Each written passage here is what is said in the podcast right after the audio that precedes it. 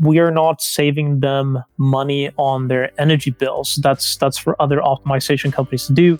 Uh, what we do is that we can give them a better understanding of where their energy comes from in real time and how they can then move towards some more renewable consumption.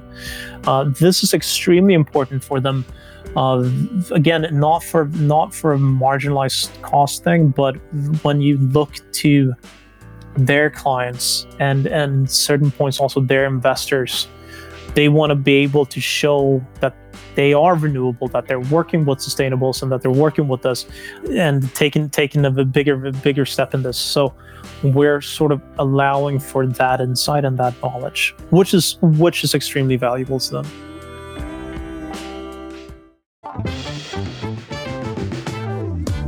Hi, I'm David Contreras, your host today at Climate Tech Talks. We're going to have an interesting chat today about energy transparency. And to do that, we have invited Niels Soderstrom, the founder and CEO of Remblock, a company based in Sweden. The company is also bringing a comprehensive and transparent solution for tracing and verifying sources of energy. What they want is actually increase the transparency in the energy market by giving consumers the opportunity to freely choose the origin of their energy and bringing purchasing power in general to the energy market. We also discussed the motivations and the background uh, of Niels in his journey and how he's seen the whole Nordics and climate tech ecosystem evolving here in Europe and across the world. So I hope you enjoyed the discussion.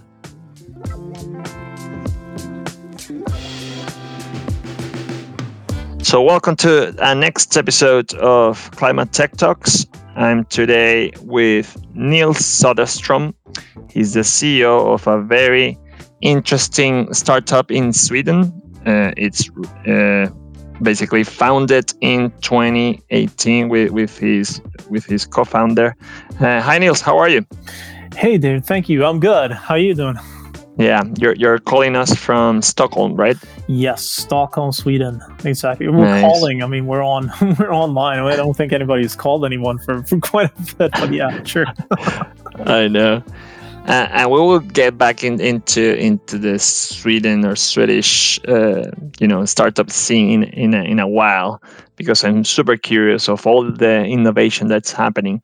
But let's start from right from the beginning. So, could you briefly describe what Remblock does for for our audience, and then we will go deep dive a bit into your your own experience and how you you got into you know the current role as CEO of, of Remblock. Remblock was started, uh, as you said, about about three years three years ago now, 2018. Um, we worked both me and my co-founder Gustav have a standing history within the energy industry, um, and we worked with several different parts of parts of the industry, both large scale, small scale, off grid stuff. Um, we realized um, a, a, a few years ago that there's no actual way for consumers to really tell where your energy is coming from. Um, as you can tell the provenance of, of a lot of your other products that you buy, like you will know exactly where your where the cotton in your shirt comes from or, or where your coffee is from and, meats and all of those other products. Um, there's really nothing out there in the market that tells you how much wind, solar, coal, nuclear, hydro energy that you consume. Um, so we set out we set out to to sort of solve that and building a small uh, small prototype and finding our market market niche. Uh, we went to we went to market about two and a half years ago now. So we've been around been around for for for a while. We call it energy transparency. Uh, in short, it's what it, it gives you. It gives you an understanding in real time of what energy sources you consume, basically. Interesting, very interesting. And we, we will obviously uh, describe this in, in further detail in a bit. But I wanted to go back to your own background first. Um, so you have a strong, you know, hat in terms of business development and, and innovation. You have, uh, well, very strong background also on, on entrepreneurship. You have created other companies. Uh, can you describe quickly how you know how that journey has been uh, you know from innovation creating companies being really active in the startup scene obviously also in, in consulting uh, so that you had a stint in accenture so so how that evolved uh, and why? Let's say, walk us through that journey into all the way into the aha moment when you said, "Hey, we need to bring this energy transparency into the power of for for the clients in terms of what they're consuming." I guess I guess it's been it's always been like it starts it sounds it sounds cheesy and stupid but it starts with like a curious mindset right? I wanted to try stuff. I've always wanted to try stuff and been sort of adventurous in that sense. I've traveled a lot. I've, I've seen a lot of different places. I've tried new things. Um, and once when i was studying um, I met a met a few friends, met up with, a few friends who were of the similar similar mindset. So we started a few companies a few of them failed, naturally crashed and burned, as, as you do in the startup world. But then a uh, few of them actually actually succeeded, and and uh, and one of them is still active today. So that's that's that's uh, pretty pretty cool. we um, changed that one. Sorry, it's uh, it's called Courseo. We we did online online uh, e-learning back in the days prior to YouTube. Oh wow! Um, we put up put courses. Up online, yeah, yeah, courses, courses for people who wanted to wanted to sort of do. So we targeted people with with like special hobbies and interests at, at, at first. So if you wanted to learn how to play the guitar, or maybe maybe you wanted to do like a theoretical course in in navigation or whatever, you know, um, hmm. learn how to knit. Uh, we put up courses on that online and then help people then uh, help people sell those courses and and uh, and profit out, of that. And we we took a small share out of that. Uh, right. That company that company then since then sort of pivoted and are now doing uh, tailor bespoke uh, bespoke tailor made courses for like um, internal education with corporates and stuff. Yeah, exactly. I see. Okay. Um, so did that. I did that when I was studying, and then and then when I finished my studies at university, I sort of wanted to try my hand on on you know big scale companies. So I went into management consulting, um, and I did that did that for for a couple of years. It, it taught me taught me a lot. I mean there's one thing that management consultants are really good at. It's it's you know defining and, and managing processes. And there's a lot of stuff that i that i learned from that end which i then could you know in hindsight look back at my startup years and be like oh i should have done that at that point. Why didn't we do that? You know right. there's yeah there's a lot of those things where you kind of go back and forth and and learning learning through hindsight right? Yeah. Um so I was in I was in management consulting for quite a few years. Uh, and as you do, you move around in between different companies. Um, you really don't know where where you want to go. Um, where you, where you will fit, yeah. exactly. And I just I just sort of ended up in in uh, resources and energy. Um, and I worked with I worked with uh, one of Sweden's biggest or the biggest energy company in Sweden, Vattenfall, for a long, long time, setting up their uh, portfolio and projects uh, management systems, things like that. So, so I got I got a good I got a good view into how Vattenfall how they work, how they how they manage their portfolio, what they how they work with PPAs and energy sales, and then you know most everything and anything that that has to do with energy.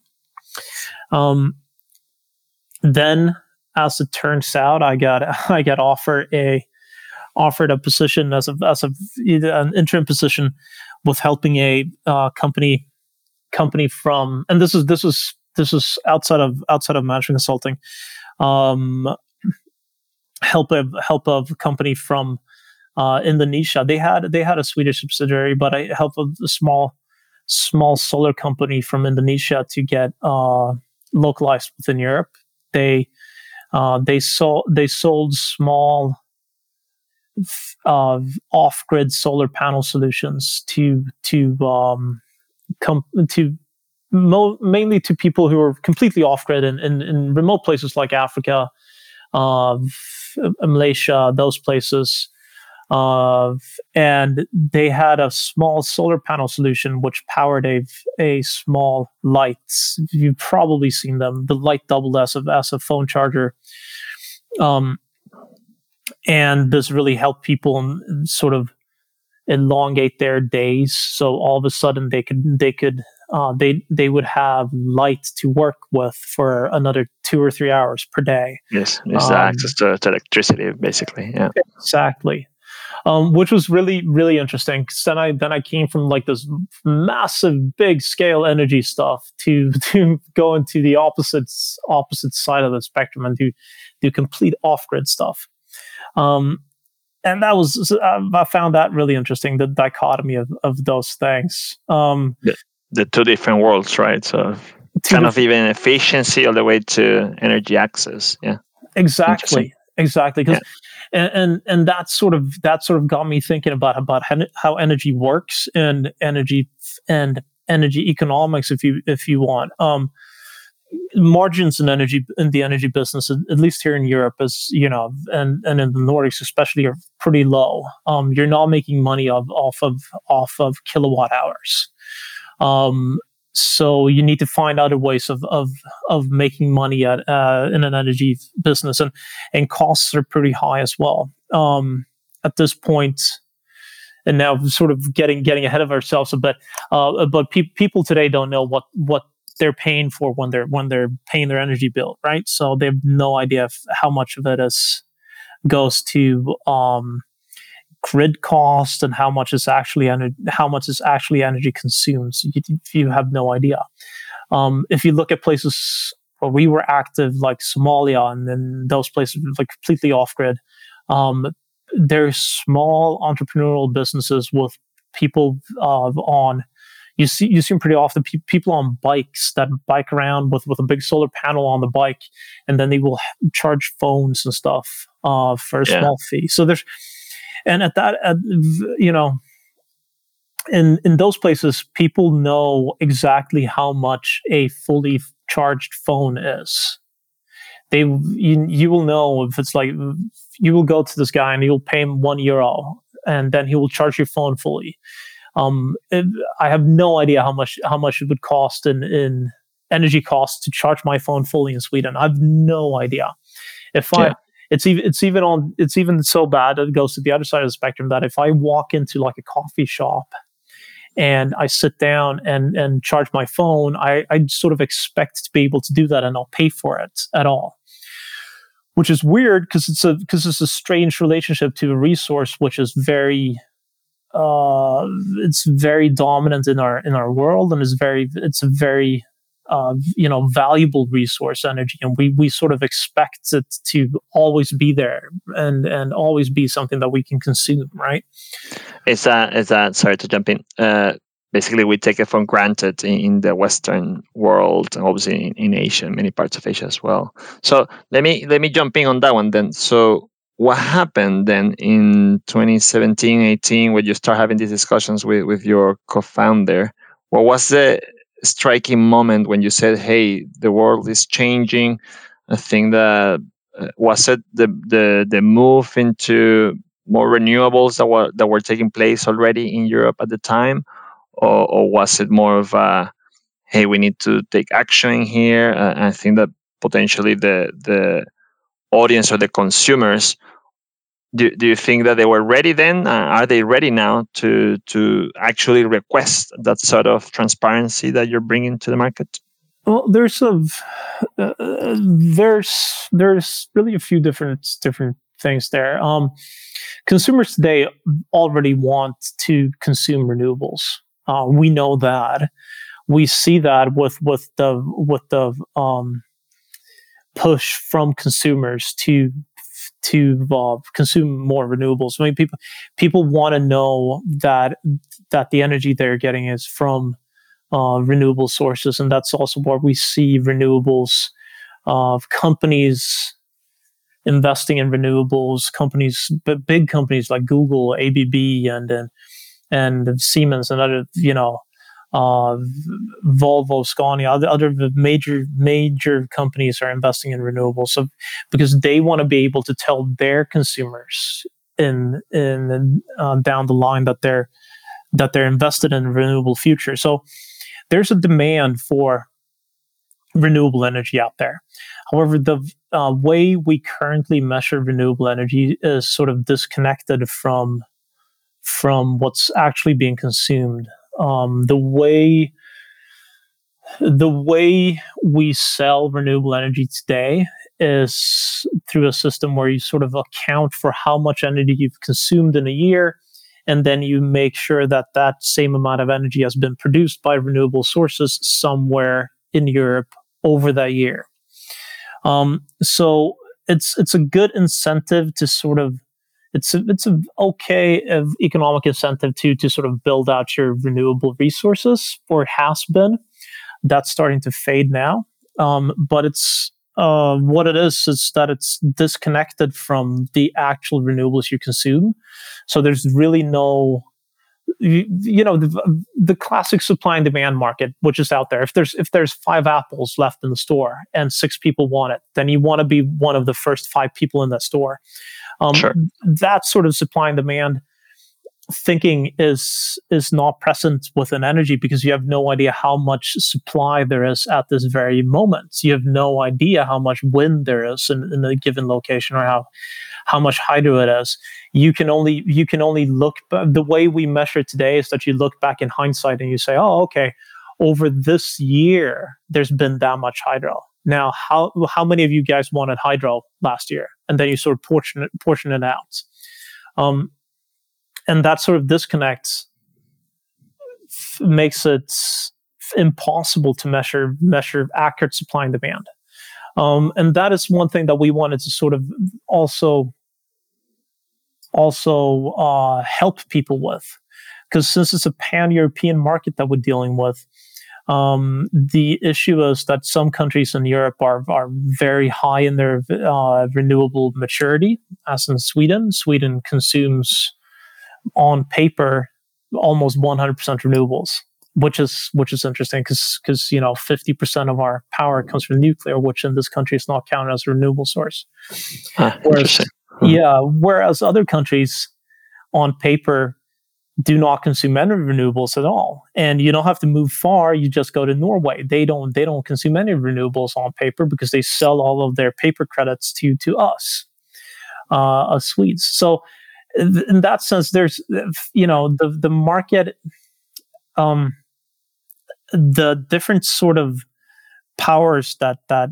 influence this market hasn't really they haven't really come to uh, alignment, if you may. Um, there's not there's not a one one fully functioning demand pan European demand. Um, there's so having a pan-European market doesn't really doesn't really sort of reflect accurately what customers and, and consumers want. Yeah. So on that one, so what what, what technologies then? What what sort of uh, tech stack are you putting in place, and what sort of then sources? Where are you plugging it in to to get that accurate information?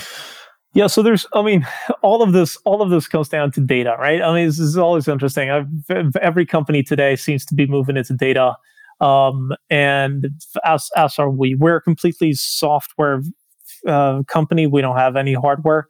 Uh, we sort of rely on our clients having having smart meters that we can tap into because we still need to read their consumption, right? And we need we still need to read how much uh, how much they're consuming and if they have on-site generation, how much they're generating at, at, at any given point.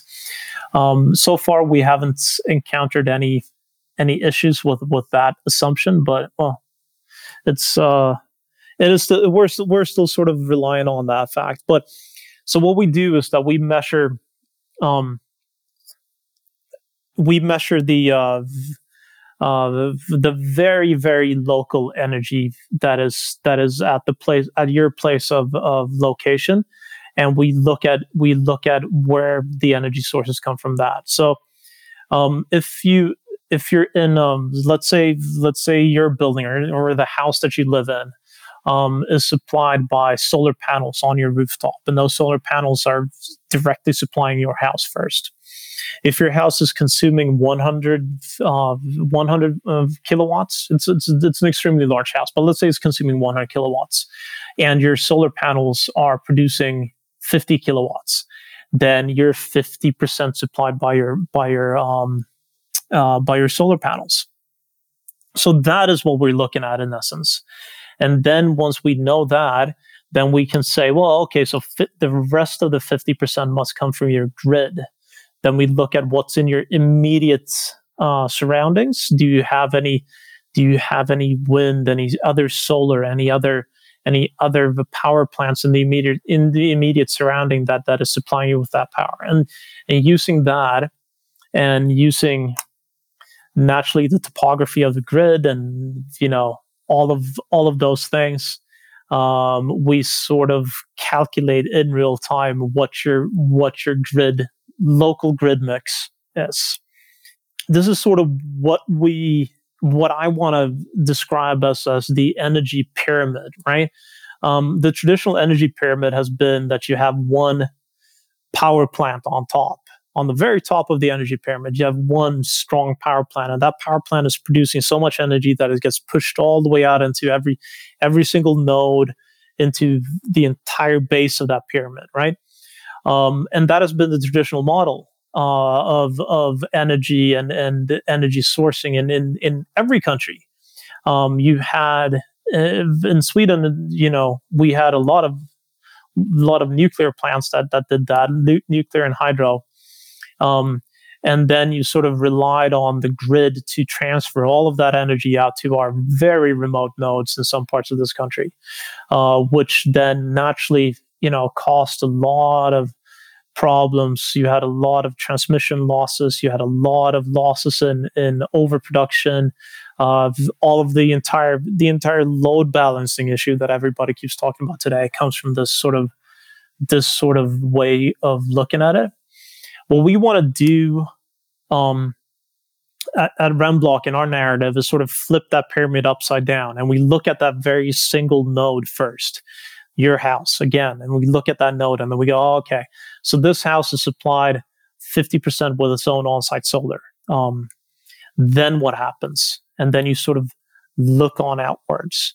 Uh, and in that sense i think we have a much more closer to reality sort of expectation of, of how of how energy actually works. You move little by little towards you know the upstream part to see how all those nodes uh, what's the fitting in energy in, in each one. Uh, yes. Interesting. I mean, in, in yeah. theory, anyhow. But I mean, with in in all transparency, and in, you know, we haven't covered nearly any nodes yet. So we've we've covered we've covered uh, of a lot of the nodes, but we have, but we still, you know, once in order for our model to work completely and fully, we need to cover every single node on, on the entire planet because that's how the that's how well, except for Iceland and, and Australia and, and you know yeah. disconnected energy systems, but um, because that's how the energy system works, right? Every everything is interconnected.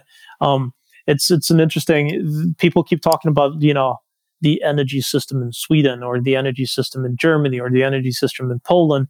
And it's uh, without it's mentioning the connection. Yeah. Exactly. The connection, the imports and exports, all of the all of the reliance you have on, on neighboring countries and, and, and stuff like that. So it's uh, it's there's there's a lot of issues that stem from like the traditional model of looking at looking looking at energy and energy distribution and I sort of think that we need to, I'm not saying that our model is the correct one, but we need to be able to at least influence the traditional model with, with, with new ways of looking at it.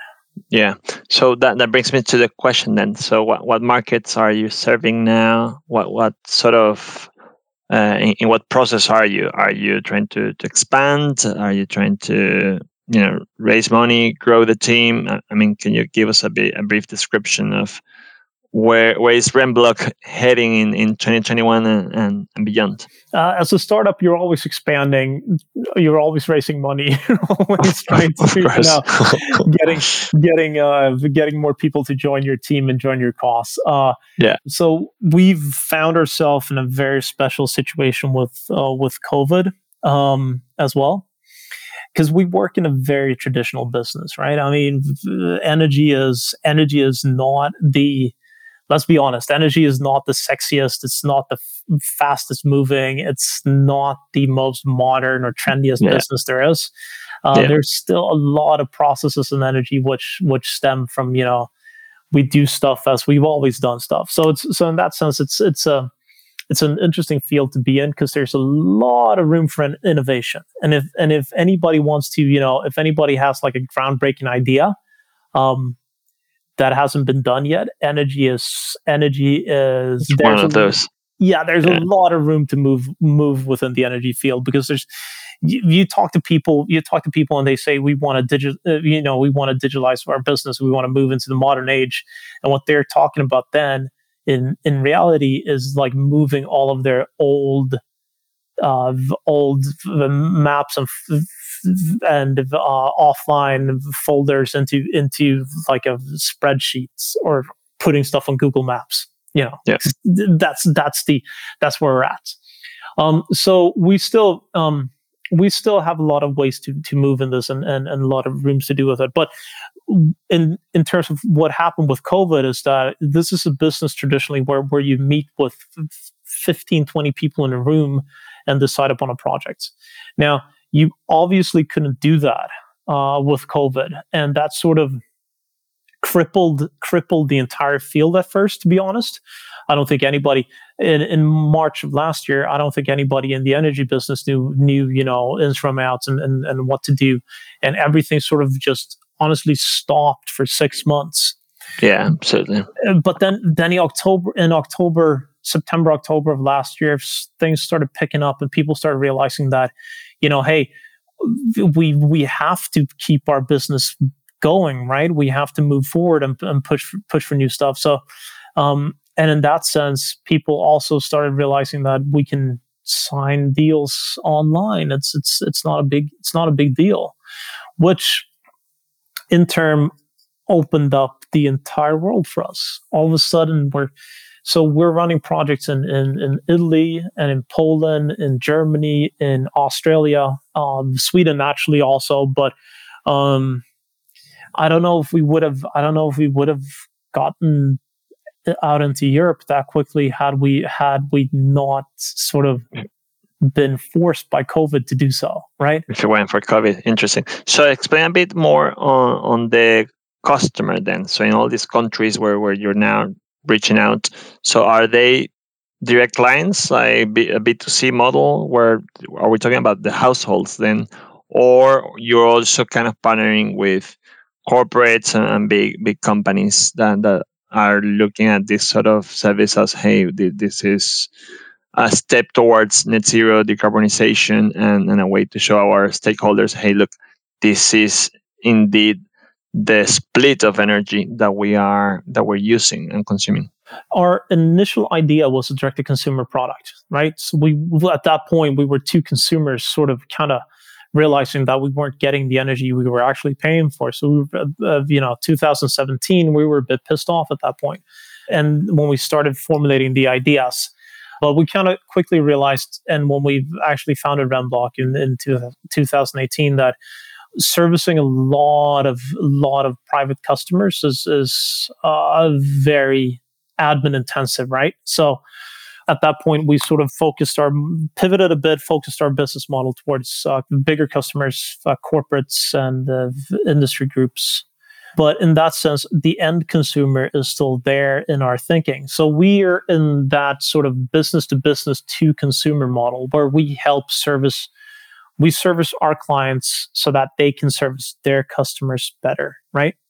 Um, a lot of our clients will already have um, energy management systems in place. They will help their customers in turn with what's optimizing towards uh, you know lower price points, uh, optimizing t- towards uh, less strenuous consumption, or optimizing towards a, um, a better load balancing. And yep. those are those are the traditional three ways of, of optimizing an energy. We just we want to say that we come in with with one fourth dimension there, where we help clients optimize towards sustainability and renewables.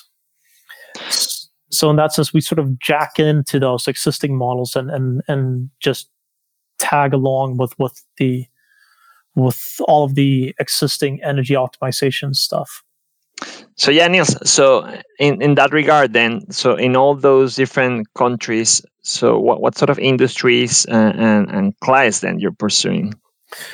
Our clients are mostly in the real estate industry, real estate and manufacturing industry. We're working quite a lot with uh, ABB, for instance, with with helping them getting a better understanding of of how and where they consume their energy. Um, real estate companies, energy is energy is, is a major expense for them and it's also a an expense which which they've been focused on quite intensely for for for a long time. So so they're so they're very mature in the energy thinking. Um, as is as is um, uh, manufacturing companies. Uh, they're also uh, companies where energy is and can be a big expense.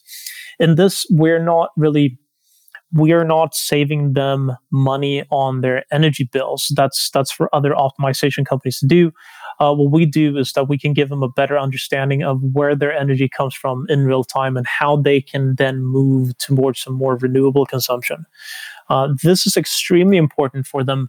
Uh, again, not for not for a marginalized cost thing, but when you look to their clients and and certain points also their investors they want to be able to show that they are renewable, that they're working with sustainables, and that they're working with us, and taking taking a bigger bigger step in this. So we're sort of allowing for that insight and that knowledge, which is which is extremely valuable to them. No, absolutely, and this correlates quite well with the the the whole move of the of every single industry now, uh, including you know the pressure that they're getting from the, the investors to show how they're dealing with the whole ESG and sustainable development goals and you know basically demonstrating how they're reducing their, their carbon footprint right? Google did uh, a, google did amazing uh, an amazing job with us recently and and, and their and their targets for 2030 and how they're going to go carbon neutral. Uh, their insights in, in in matching in matching energy consumption to where to where they push their loads this is extremely interesting yeah, uh, I think Microsoft also they're, they're pledging carbon carbon negative, not even carbon neutral, but carbon negative. Yeah, uh, it's quite an exciting space. So with that, then uh, I would like to, you know, we're approaching the the time, so I would like to wrap up um, with maybe some optimistic views from from you. How are you seeing the space then? Uh, into the next few years, uh, do you think that, you have some good sale wins to, to help Remblock scale as, as you wanted to? Yeah, it's a really interesting field, and it's and there's a lot of stuff happening. And, and, and as I said, it's it's a, it's a, you know pretty much an open goal for anyone who wants wants to come in and innovate. Um, so to anybody listening out there, you know, move into the energy business because it's it's very interesting, and there's a ton of stuff happening, uh, both on customer side, but also on regulation side. We're seeing stuff like the taxonomy directive from the EU coming in. Uh, we're seeing stuff uh, stuff in the Paris Agreement, and, and, according to what you know what they call Scope Two and energy related emissions. Um, there's a lot of stuff from the regulation side coming in and, and trying to sort of sort a lot of this mess out because honestly it is it is sort of a mess uh, currently but they're trying they're trying to you know stitch it all together which which is what is what emissions are going to account to to what right? And who's going to be paying for that? And who's going to be who's going to be responsible for that? And uh, so over the just the last couple of years i've seen um of a major move towards sustainability within the energy field because honestly it was kind of forgotten up until up until just recently right? Um, so i'm thinking i'm thinking we're going to see more of that. And what what we're also seeing are, is you know people regular consumers you and i people who are not necessarily energy invested um, are getting more and more energy aware. Um, so people are starting to ask those questions, which which then in turn pushes the market forward. So um, I think we're going to see a lot of new thinking within the energy business and a lot of new innovation within the energy business in terms of sustainability in just the in just the other you know upcoming few years now. So and hopefully Remblock is going to be part of that. Uh, we do have some good sales sale ones currently. Um, and hopefully we can contribute to contribute to that sustainable change. Absolutely, and yeah, I, I just have to echo those words that that, that uh, interconnection between regulation and the customer experience and the customer customer needs and, and wants. Uh, I think that they they're really pushing to create this market. So yeah, I really wish you the, the best in, in that for Remblock and, and, we will follow your journey quite closely. So thank, thank you, Niels, for, for joining us today. Okay. Thank you, David. Thanks. Thank you. Bye bye. Bye. The views expressed in this podcast are my own and do not reflect the opinion of my current employer, TS. If you like this episode, please subscribe and give us a like. It really is important for us. This episode was produced by Julio Cesar Fernandez.